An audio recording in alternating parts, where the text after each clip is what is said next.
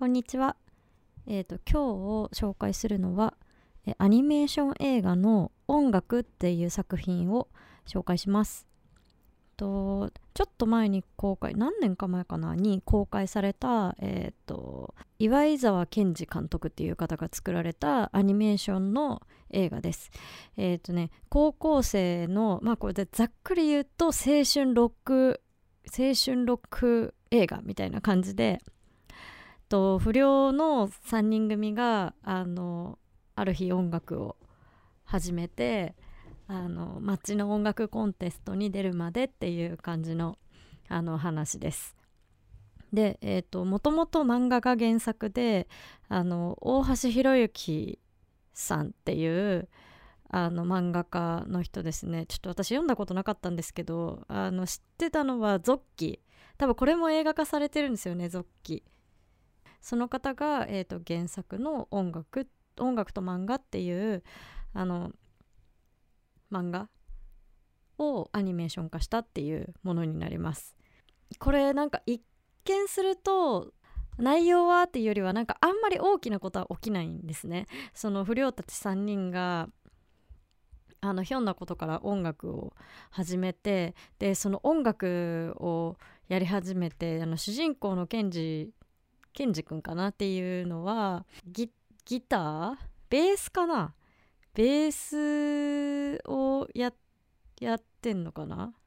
ギターかなちょっと分かんないけど、で話としては学校で不良の3人が音楽を始めていって、その音楽の音みたいなところに魅了されて古武術っていう名前のバンドを組んで、で古武術っていう名前のバンドをやってたら、その古美術っていう同じ学校に古美術っていう名前のバンドもあって、そのバンドと交流して、で最終的にその音楽フェスに誘ってもらって音楽フェスに出るっていう話なんですけど、とてもいいなって思ったのはまず高校生の時音楽やりたいなって思った人ってたくさんいると思っていて、で私もやってみたいなって思った頃はありました。ギターとか買って触ってみた時期とかもあったんですけど、そういうその若い時に音楽に初めて触れて、そこでその音みたいなのとか音楽に魅了されていくみたいな様子もすごく書かれているし、あと単純にその不良の古武術とそのフォークソングとかを歌っている、ちょっとその端っこの方にね、教室だと端っこの方にいる感じの古美術のメンバーがいい感じに絡まっていって、最終的にロックフェスでどうなるのかっていうような話で、そもそも登場人物たちも少ないんですけど、出てくるのは心温まる交流みたいな感じですね。で一番いいのはやっぱ最後のライブシーン、最後のフェスのシーンはかなりカタルシスがあるかなっていうふうに思って、そんなにアップダウンも激しくないし、そのアニメーションとしてはその描き方が斬新だなっていうふうに思って、ちょっと調べてみたら最終的にはその実写で撮った画像をトレースしてアニメーションにするロトスコープっていう手法があるんですけど、それを採用したみたいで、だからそのアニメーションなのにすごい画角が斬新だなって見てる時思ったし、それからすごい手ぶれするなみたいなこととかも思って、そのアニメーションとして見るとその絵の作りみたいなのがすごい斬新に映ったんですけど、多分これもその実写の動きをトレースするロトスコープっていう手法を使ってたからなのかなっていうふうに思いました。そうですね、その私劇場で見てなくって、これネットフリックスの配信の中にあったので逃した映画だったと思って見たんですけど、とても楽しめました。でこれ多分音楽好きの人たちからはグッとくるようなキャスティングされてるんじゃないかなっていうふうに思っていて、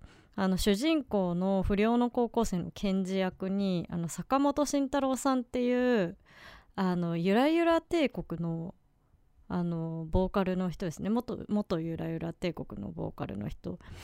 レビューをね、ちょっとこの映画のレビューみたいなのを読んでいたら、なんかゆら亭思い出したみたいなことが書いてあって、わ、確かになんかその感じあったなって思ったら、主人公はボーカルの人だったっていう、あれですね。ゆらゆら帝国は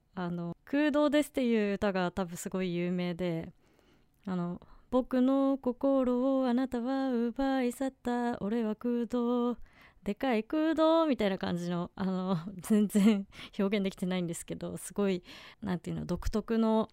世界観のあるゆっくりしたようなムードを持ちながら、すごい詩的な曲があるんですけど、それとかは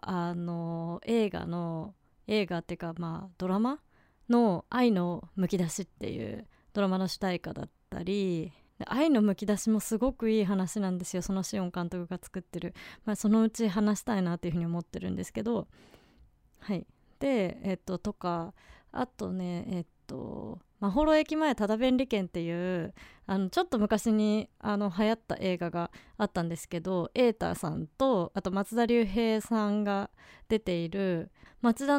に住んでる便利屋の2人の日常みたいな感じで、原作が三浦紫音さん原作の映画があって、それの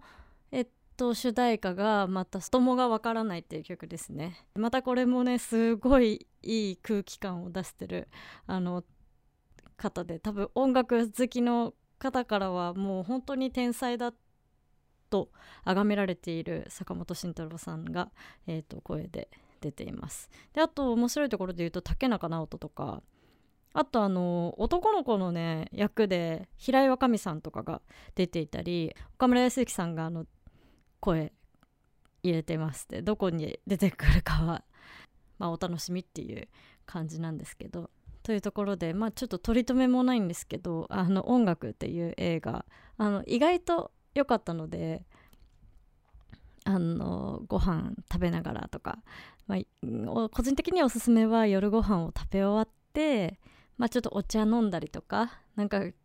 少し甘いものをつまんだりとか、そういうゆっくりした時間の時に流してみたらどうかなっていうふうに思っています。はい、じゃあ今日は映画音楽の話でした。